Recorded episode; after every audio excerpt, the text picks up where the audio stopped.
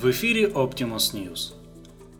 В отличие от портрета Путина, довольно долго красовавшегося на Манхэттенском мосту, портрет Медведева не провисел и минуты.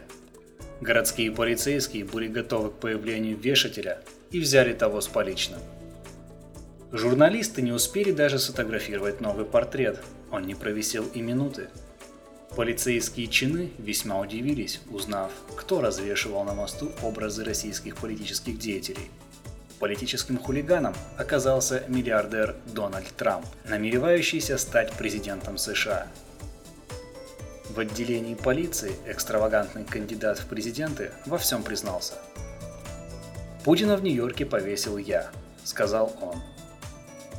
Это далеко не первое проявление острых политических чувств мистера Трампа к товарищу Путину.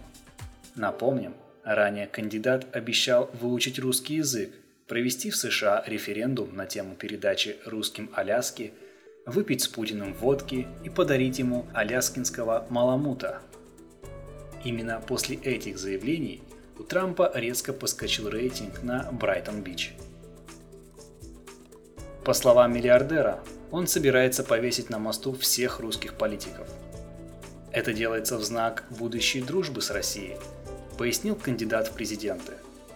На записанном прямо в полицейском участке видеоролике мистер Трамп пьет с сержантами водку, призывает выбрать на пост президента его, Трампа, и предлагает перенести выборы в США с 8 ноября на 8 октября, поскольку иначе эти проклятые вояки-демократы – спалят в ядерном огне всю планету. В предвыборном штабе Хиллари Клинтон пьяное выступление Трампа назвали чисто русским дебошем и потребовали обыскать миллиардера на предмет наличия у него шпионского удостоверения от Путина. К тому времени, когда требование мадам Клинтон дошло до полицейских, те были так пьяны, что распевали с Трампом по-русски «Боже, царя храни». Это все новости к данному часу. Автор сатиры Олег Чувакин. Озвучено Артемом Ледниковым. Слушайте другие выпуски новостной сатиры Optimus News на сайтах podstar.fm, podfm.ru, а также iTunes по запросу Optimus News.